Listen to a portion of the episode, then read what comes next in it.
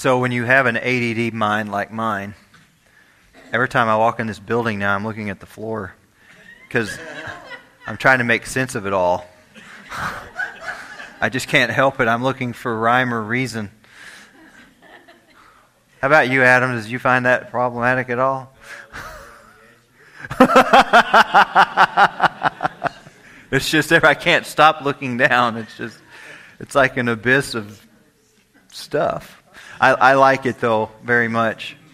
Very grateful that we as a church can uh, come together and, and do things like that. It's a it's a real blessing to be able to have a facility like we do to gather and worship in, and that we can do that. So I am not lost on the fact that the messages as of late have been rather tough. Um, it's a tough time. And, uh,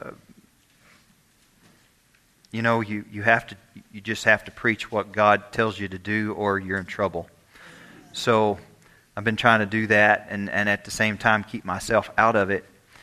And consequently, I don't plan my messages uh, in advance. I usually wait weekly, I, I, weekly go through them. Even if I'm doing a series through a particular book, I, I, generally wait weekly to go through them. And I wasn't quite sure where to go from last week.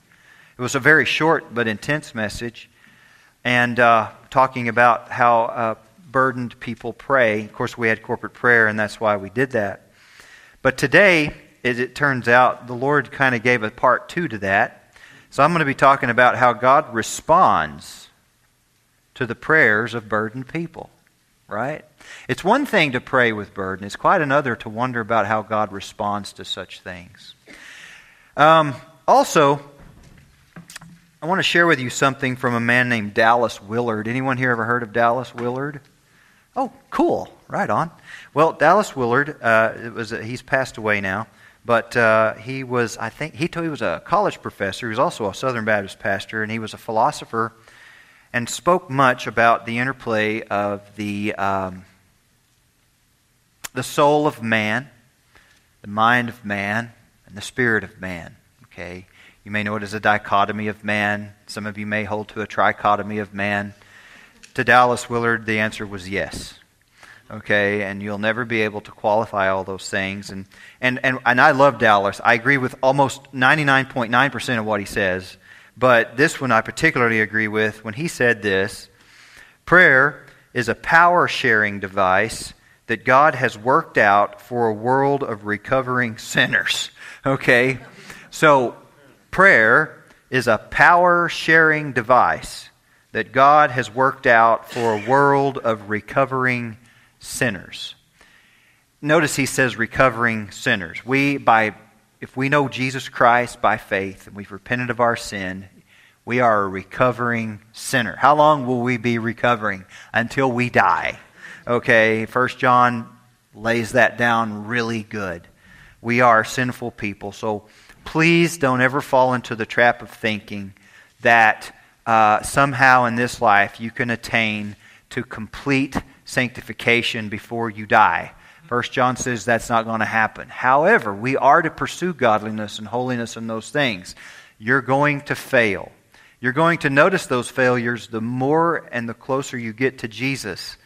You're going to see more of how wicked and evil you are, and you're going to see the world in that degree too. It's the price you pay for getting close to Jesus.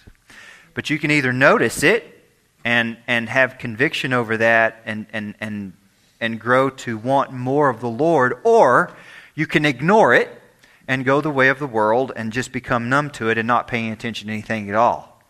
And I don't think that's good. So, I want to talk today a little bit about how God responds to the prayers of burdened people. Now, it's easy in every message preached to, to, to go to the issue of judgment upon sin we know that God judges sin. But one thing that we see also in Scripture that needs to be uh, highlighted is the fact that in the darkest days of the, of the nation of Israel, whether it be the southern kingdom or the northern kingdom of Israel, the southern kingdom of Judah, could be in the New Testament, in the church, in the darkest times, it seemed God does his greatest things. I'm going to read to you an excerpt here uh, to highlight just how bad things were back in the 1700s in America. Okay? All right. This is from uh, American church historian J. Edwin Orr. Anyone remember J. Edwin Orr? Or not? Okay. Well, he cites this. And he was writing in a book that I'm started called Henry Blackaby's Fresh Encounter God's Plan for Your Spiritual Awakening Revised. And what this is is a historical compendium of, of revival and how it came into being in America, how these things happened. So just listen to what it was like. The last 20 years of the 18th century, so we're talking 1780, okay, um, were the darkest period spiritually and morally in the history of American Christianity. What? and I'm thinking, you hadn't lived now. But he writes this the low water mark of, the, of its lowest ebb tide when infidelity rode roughshod over the feelings of the, dis- of the disoriented majority. At that time, 1780s, okay, there were only two students at Princeton University who openly professed to be religious. And when he says religious here, you have to understand he's referring to Christian. Because there was a time when religious equaled Christian. Okay? Students at Williams College conducted a mock communion service, which in fact they were mocking the communion service. They did this at the school openly. Then there was the known as the filthy speech movement. The filthy speech movement was popular, encouraging people to use the most shocking profanity. Christians were so unpopular in Ivy League schools, which were permitted with, or permeated with deism, that they met in secret and kept their minutes in code. During, the, during this period, Chief Justice Marshall wrote to Bishop Madison of Virginia and declared now, this is a shocking statement that the church was too far gone to be redeemed. 1780s. I love it when people love history. Christians became scandalized at the sinister spiritual climate pervading society. With the atheistic teachings of David Hume and Thomas Paine being widely embraced by college students and their professors, American society seemed to have fallen irredeemably far from God. The young people of that era were steeped in skepticism and a profound worldliness. Significantly, many of the greatest movements of God have begun among young people. What an irony. During the First Great Awakening in the 1730s, Jonathan Edwards noticed it was among the formerly party going young adults that renewed interest in spiritual things began. From parting to praying. Likewise, the Second Great Awakening, 1780s, mind you, the Second Great Awakening may be traced to a spiritual stirring among students at Hampden-Sydney College in Virginia in 1787 four students William Hill, Cary Allen, James Blythe, and Clement Read, none of whom had been active Christians, met together because they were appalled at the moral condition of their school. At one point, they locked themselves in a room and spoke quietly for fear of being discovered by other students. However, however after some initial opposition, over half the student body placed their faith in Christ. So, Dallas Willard again. Prayer is a power sharing device that God has worked out for a world of recovering sinners. You want to know why I talk about praying so much? I, you, you think I'm about to say something witty. I'm not. I'm, I'm about to say something very transparent, shocking, right? because I've come to the point where I finally understand. It's not how professional we can make our music. It's not how spruced up we can make our facility. It isn't about how I can dazzle you with eloquent oratory from this pulpit. It isn't, it isn't even about sharing cool stories that make you weep or make you laugh. Who I am here is only a direct reflection of who I am when I'm behind the door on my face. Amen. Who we are together today is only a reflection of who we are independently before the Lord Monday through Saturday. Prayer is our only weapon, and it is our greatest weapon. For when we fire that missile, we fire it from the strength, the sovereignty, and the power of God. And when it fires, it's always sending out the shrapnel of the Word of God which permeates the soul. Amen. Do you know what you call the environment with which missiles are fired? War. And that's where we are. So, with that, I want to turn you back to Deuteronomy chapter 9 and 10. Deuteronomy chapter 9 and 10. Now, last week I talked to you about the position of Moses. He comes down off Mount Sinai. God told him, Get down, the people have corrupted themselves. He comes down off the side of the mountain. Exodus 32 has, us, has him going all the way down in and dealing and cleaning house. Deuteronomy 9 is sort of a uh, remembering of Moses giving his farewell address and saying, Before I came down, though, I stayed another 40 days and I prayed and interceded for you with fasting. And it says, I prostrated myself. And he made a point of saying it twice because he knew that the nation and the, ten, the reason he threw the Ten Commandments down was because they had already broken the covenant. They couldn't even get it delivered. And he knew that right there, there was a choice to make. He either goes down and tries to make it right himself, or he goes to the one whom he has to please.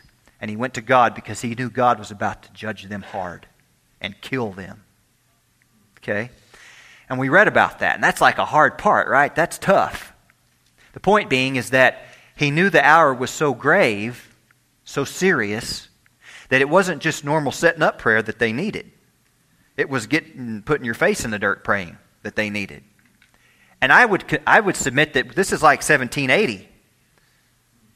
We need to get down on our face and pray too. So I just have to say, certain brother in the church whom I have come to really appreciate and love um, said, You know, I was praying this week about Sunday's message, and it occurred to me that I think that we should get as many people as want to, anytime during their daily devotions, it's on them, but that we would commit for the next 40 days of prostrating ourselves before the Lord to pray and intercede for our nation and for each other because it's that serious. And so, you know, I've been committing to do that. And by the way, you're, you're welcome to join me wherever, whenever that time of day is.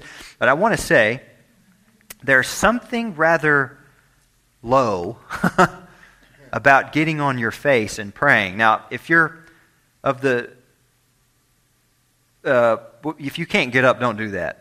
Okay? don't. Don't. Just, this isn't, no, uh, you don't want to do that. Okay? This is for those who, who can get down and up again. All right? But there's something very humbling, very uh, vulnerable about laying out on your face before God and praying. You can't get any lower unless you're in a hole. And, and when you do that, and so you think, well, do you have to do that? No, you don't have to do that. But I want to say this why not? We're at that time. But like in 1780, what could God do? Which is why I want to continue on in Deuteronomy 10. Now, look here with me. Moses is interceding in Deuteronomy 9 for the nation. He says in verse 29 Yet they are your people and your inheritance, whom you brought out by your mighty power and by your outstretched arm. So an intercessor always takes the person that needs the help and the, and the hand of the one who can give all the help, and he joins them together. And Moses is reminding God of all that God had done. Now look at this. How God responds to the prayers of burdened people, it's right there in verse in chapter 10 verse 1. At that time the Lord said to me, at that what time? At what time? At prayer time. What kind of prayer time? At get on your face prayer time. He said to me at that time, Hew or make for yourself two tablets of stone like the first, and come up to me on the mountain and make yourself an ark of wood. When you understand the severity of this story, verse 1 should make you weep. Because they had blown it. If you'll read down with me, verse 10 and 11, I'm, I am not even doing my notes yet. It says, in, it says in verse 10 and 11 of chapter 10, As at the first time I stayed in the mountain 40 days and 40 nights, the Lord also heard me at that time, and the Lord chose not to destroy you. That was how serious it was. And then it says, Then the Lord said to me, Arise, begin your journey before the people, that they may go in and possess the land which I swore to their fathers to give them. Verse 1 of chapter 10 is so beautiful because it's mercy. It's God saying, Let's go again. It's the second chance, if you will. In their case, probably fourth or fifth or sixth or seventh by this time. And like us, we need those kind of chances. God responds to the prayers of burdened people simply by hearing and then speaking. Now, get this again. God was going to destroy them. You remember, remember MacGyver? Anyone remember the show MacGyver? Yeah. All of the older folks do of which I'm, I'm into that, right? Inspector Gadget used to be big for us kids. Um, but anyway, MacGyver was always dismantling a bomb about one second before detonation, right? And you're just like on the edge of your seat. Is he going to make it? He's made it in all the other episodes. He's going to make it on this one. But it held our attention, right? It was three, two, then, then he pulls out the wire. Oh, and he's all sweating it because he wasn't quite sure how to do it, and he used a Swiss Army knife to do it. Remember? Everybody had a Swiss Army knife if you were cool, and a mullet. But it was that close. Well, this was a MacGyver moment. Moses and MacGyver. God was about to wipe them out, kill them. Done, finished. Nothing but carbon left. They had blown it. He, he, had made the, he had made the tablets, he had wrote the law down, he was going to covenant with the people. And before he could even give it to them, they had broke it. So Moses prayed because he was he knew and he reminded God of his great mercy because he knew God too. Hey, there's a verse in the New Testament somewhere if you look in the back you'll find it where sin abounds, grace does much more abound. We need to live there. Verse 1 is that. That verse in the Old Testament's right there. Because when God said, at that time, the Lord said to me, hew for yourself. Now, why did he say it to Moses? Because Moses had been talking to God and now God was talking to Moses. In response to what? In response to preserving the people and sparing their life. In response to forgiving and giving mercy. In spite of incomprehensible disobedience. God said so. All right. You go gather you some stones and you come on back up here. Come on back, son. And we'll ride on those again. And then you can go give the people my covenant. And then you head out to possess the land. It was one second before complete ignition. But Moses prayed. In 1780, four students prayed. In the Welsh revival, teenagers prayed. In the Hebrides revival, two old sisters prayed from 10 at night till 3 in the morning. People prayed. And you say to me, Man, preacher, we all know how to pray. I know we know how. But do we? So there's praying, and then there's praying. like your life depended on it. I remember one time my dad was so mad at me because I had jerked. i am trying to, I know some of y'all don't speak ag, but uh, I, I had a clevis hitch on a tractor, and the tongue, the bull tongue stuck in the middle, and there's a pin goes down, and that had broke, and I didn't look back. I just kept driving. well, the reason was because it's kind of kind of dark, and those hydraulic hoses blew, and it blew hydraulic fluid all over the back windshield, and dust settled all over it, and I was just fine because I couldn't see a thing. So I just kept turning and going straight and turning, and, and he came to me. Oh, he was furious. And he said, and I'll never forget these words I want your complete, undivided attention. In the Royce Kelly way, he said it. Could have made hell stand on its head. Okay? And believe me, he had my complete, undivided attention. When you see this, stop! you know? I never have to worry about that anymore.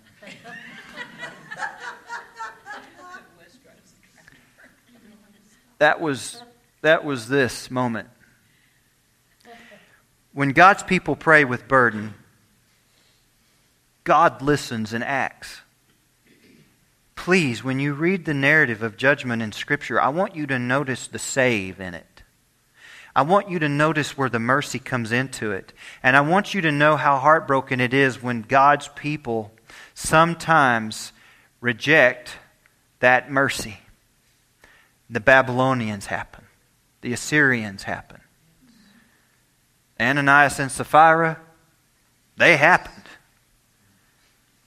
Jeremiah 29:11 then is sort of an example of this statement in the green. I, I put that up there just so it highlights stuff. Jeremiah 29:11 says, and we all know it, right? For I know the thoughts that I think toward you, says the Lord, thoughts of peace and not of evil. That's true, guys. It's, it's true. To give you a future and a hope. Now, we're not Jews, but the promises of Abraham I mean, we're grafted into that tree, so we have some we have some bark in the deal. All right? Then it says, look, then you will call upon me and go to pray. Now, what is that? That's pray. And notice what it says here I will listen to you. I think we've just learned a valuable uh, scriptural principle. When we pray in sincerity with burden, God listens. Amen. Okay. So, if you think, if I pray in sincerity and burden in my daily devotional life, will God listen? Yes, He will. It says, and you will seek me and find me when you search for me with all your heart. Which I guess stands to reason that if you don't search him and seek him with all your heart, you ain't going to find him. You, that's just, that's one of those Barney Fife wows. You just ain't gonna. but he says, I will be found by you. And now notice the I wills. I will bring you back from your captivity. There's another cool I will. I will gather you from the nations and from all the places where I have driven you. And then finally, I will bring you to the place from which I cause you I cause you to be carried away captive. I love the I wills. I just want to get my I do's right. So we see, then, would we all agree that there's a scriptural principle here of when God's people pray with burden, God listens and acts. Right? Okay. Number two. Or, let's see. Yeah, I'm still going here. I just read in 10:1, the Lord said to me, when God when God's people pray with burden, God listens and acts. In Deuteronomy 10 again as I said, the Lord said to me. When God speaks, when we pray, he speaks to us. Now, you may think that to be kind of strange. How does he speak to us? He speaks to us through the Word. That's why it's a really good strategy to have your Bible when you pray. And that's why it's a really good thing when the Lord begin to how can I say this? And I don't I know I talk about it a lot. But if you hear Sharon over here sometimes, I'll be thinking of a verse, well, she knows where it's at. And I think that's pretty cool, and I'm a little envious of it. But you've been memorizing Scripture for a long time. Okay? My problem is I don't memorize Scripture. I know tons of Scripture. I don't know where the addresses are, so I got to go search them. Okay? So there's a Google moment in my prayer life. And the Lord gives grace. But the more you read your Bible, Okay? The more you read your Bible, the more you study the Word, the more familiar you come, you become with the Scripture. When you pray, you will find yourself being prompted with verses that you've read, even fragments of verses that you've read, which consequently, what, that's what turns into my Google moment. Because I'll want to go find it.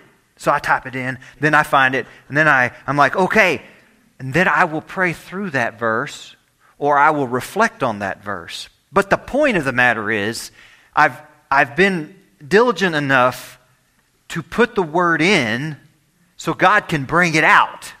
Amen. The Lord said to me, see, in, in, in, in 10 11 here, as we just go back down here, the first time I stayed in the mountain 40 days, at the first time I stayed in the mountain 40 days and 40 nights, I did that again. The Lord heard me at that time also. It, your success and your diligence in prayer isn't going to be a one time done thing. This is your battleground. This is where you live. This is where you're constantly going to have to go back to it has to be predictable behavior for you. If Moses had to go up to the mountain several times, how many times are you and I going to have to go up to the mountain? But the question is do we even remember there is a mountain? Do we even understand that there is a place to go to get before your Creator and cry out? Do you have a burden to cry out? Last week, I think I remember saying something to the effect of if you don't have a burden and you claim to know Jesus, you best find out why.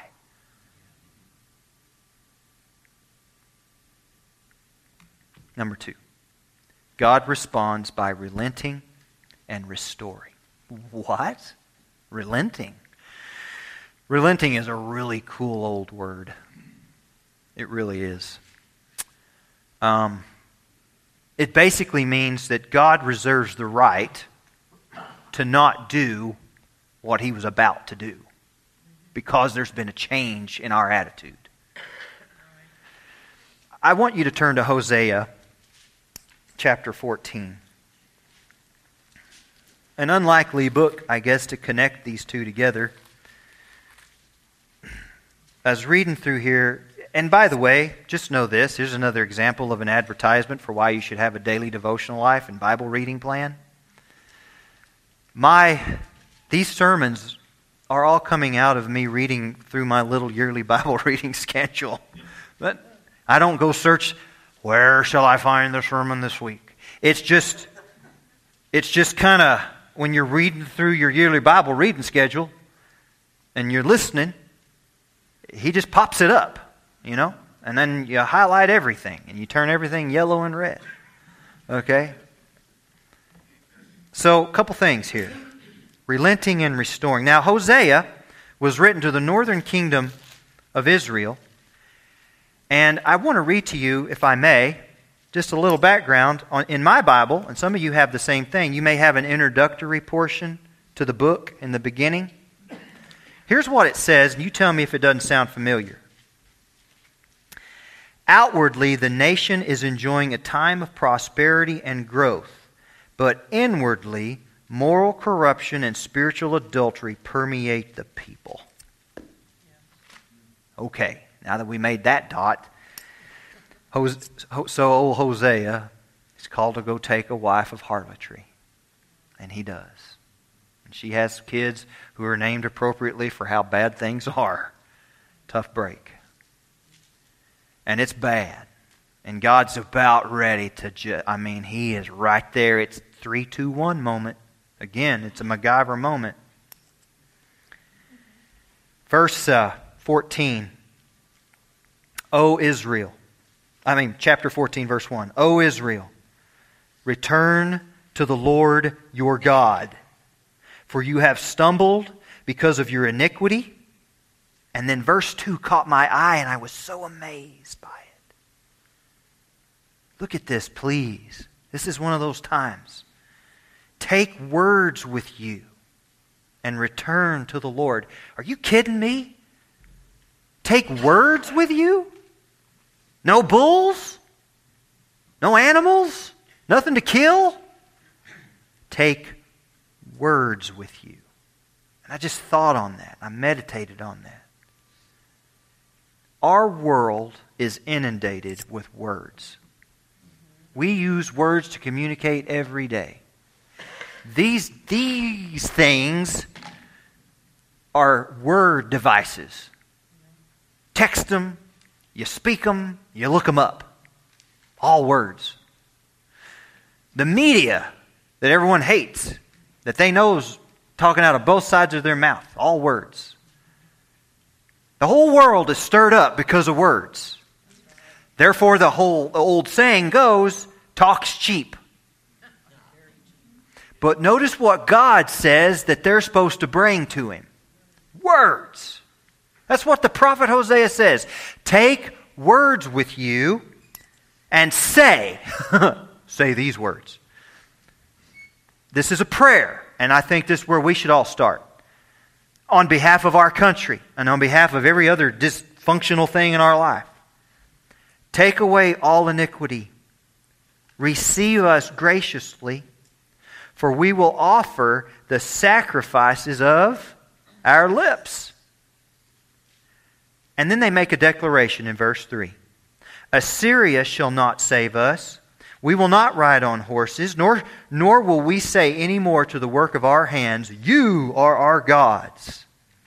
For in you the fatherless finds mercy. Now, what do we have here? What are these words?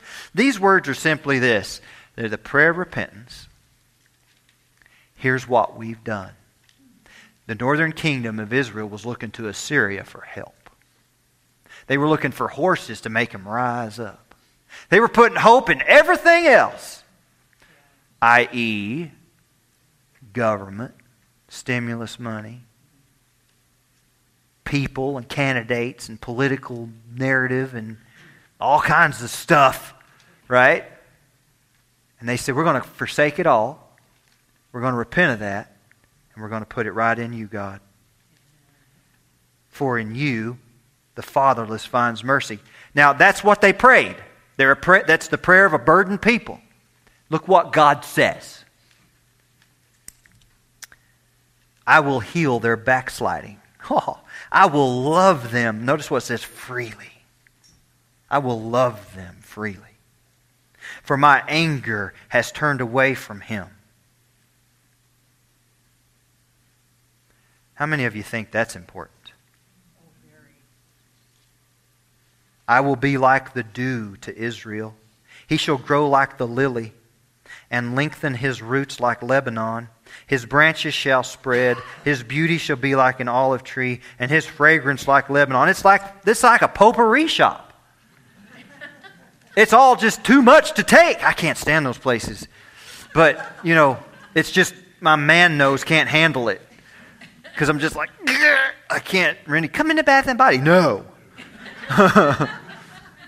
what do you smell? Everything. There's so much of the good stuff, it just, it's horrible. But not in the way of God. Can you imagine?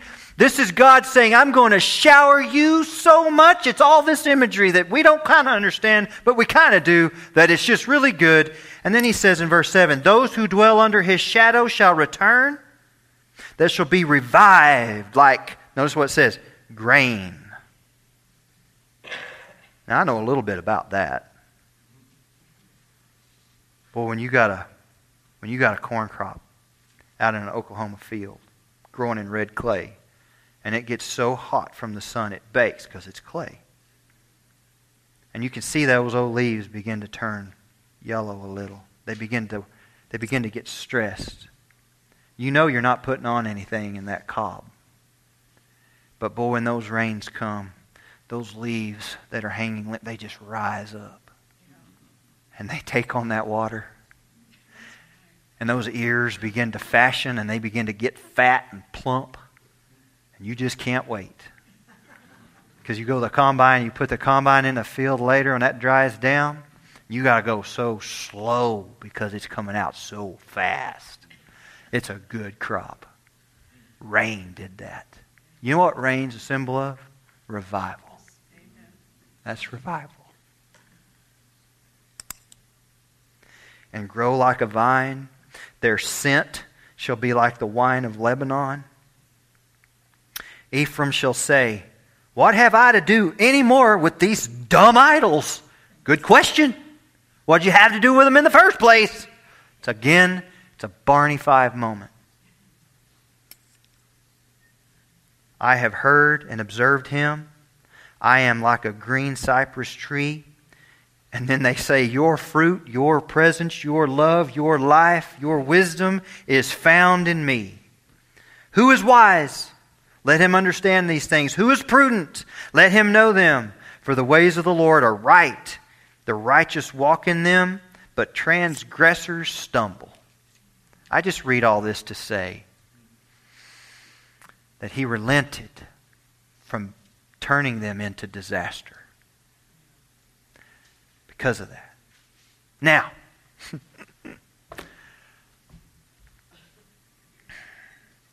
we know and I, I won't go into Jeremiah 18, but it's just more examples of it. We know that we're not where we need to be as a country, and we know that in many of our churches we're not where we need to be, and we know that in our own individual lives, even among this bunch gathered here, that many of us aren't where we need to be in right relationship and obedience before the Lord Jesus. On one hand, we know. We know where that'll end up for us. We know. But I just want you to pay attention to the other we know. That if we repent, if we seek the Lord with all our heart, if we turn to Him in obedience, the blessings are there. They're right, they're right there. Why on earth wouldn't we want such a thing? I want to read to you something. I want to, unplug here, so don't panic, Gary. Um, I, I've, like I said, I've started this new book. I got so many books going. But I want to read to you just a little bit out of, uh, out of what, when revival comes, and then maybe this will explain why I talk about it and we talk about it. So I want it to become very common for us to be speaking of it. I want, I'm going to read this. You can't see it. Let me get close. Revival, revivals are, initi- are God initiated and God has laid down explicit prerequisites for them. Even when God's people are longing and praying for revival, it comes suddenly and unexpectedly. Just as inexplicably, revival can dissipate and end uh, abruptly. Revival has always met resistance, even within the church, which may seem surprising since revivals have been responsible for many significant advances for God's kingdom. Yet, here's what he says about revival revival also exposes the sin of morbidity of congregations. Numerous accounts of revival testify to the profound sense of God's presence during worship preceding the, revi- preceding the revival. Preceding it.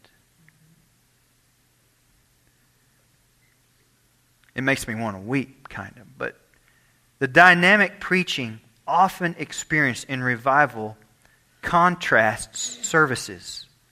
These keen awarenesses of God's nearness was noticeably missing in services the anemic and ineffective exhortation of earlier days. In other words, dry preaching, lifeless preaching. The electric singing during revivals eclipses the lifeless music that was the norm.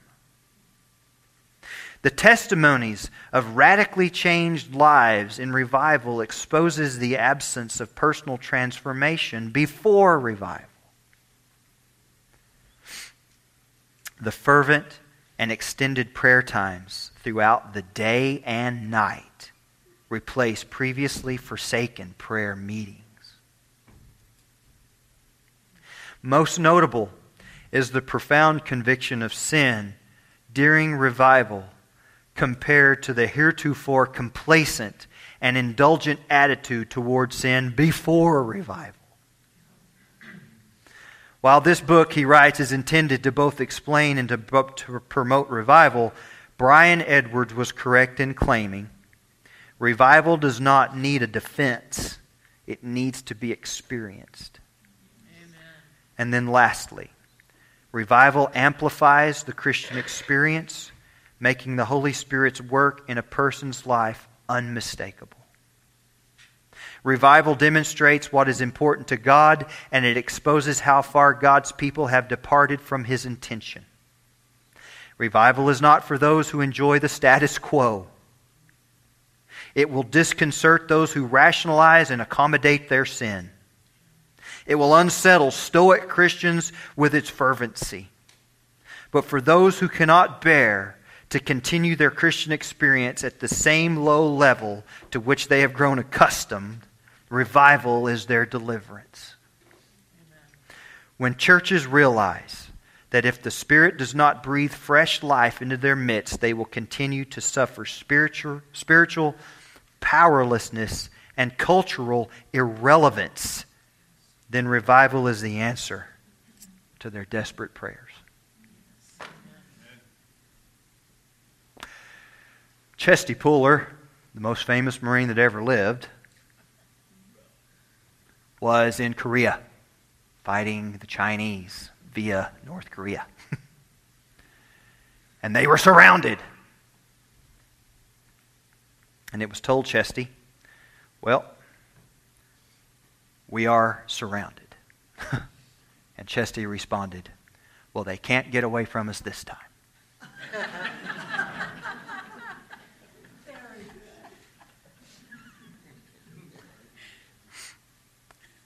I don't like the ugly that's going on. I don't like I don't like the seriousness of the hour. But if that's what it takes, find me a place to lay, and I will pray. And I will afflict myself in the grace of God and plead for his mercy because it's time for the church to be distinct, different, empowered, courageous. If you're here today and you've heard me say these things, I say it all under this one clarification. I know Jesus, and he knows me. If you don't know Jesus today, you don't know what I'm talking about. But He's the one that I'm talking to to turn away from destroying you early. Because He's coming again. Hallelujah. And there's a sword going to go out of His mouth this time. And He's going to smite the nations. They've gathered together in Psalms chapter 2. And they're saying, let us cast off that rope. Let's untie ourselves from the God of heaven and his Messiah. But I know this Jesus. And right now, he stands to save. Do you know him? Have you repented of your sin? Have you, have you confessed him publicly? He's your Lord and your master, and you live for him and him alone. Because if you have not, don't think for one second that you can choose to at any time come before the king. You have to be summoned. You don't ask for a summons. You have to be summoned. And if God is summoning you today, my encouragement to you would be in your chair on this altar. Cry out and ask God to save you. And Christian, what, is, what does the furnace of your soul look like? Do you have a, just a little, little bitty flame? Little bitty? Not much heat. Just a little flicker of what used to be. God needs to breathe on that flame. And boy, when He blows on it, it will engulf your life. That's what we need. I'm going to ask JT to come. He's going to lead us in a time of just reflection and in, it's, it's invitation to know Christ, to deal with what you've heard. The altar is open. Where you're sitting, maybe you may feel led to go pray with somebody. But during this, as JT plays, I would encourage you to do what the Holy Spirit is asking you to do.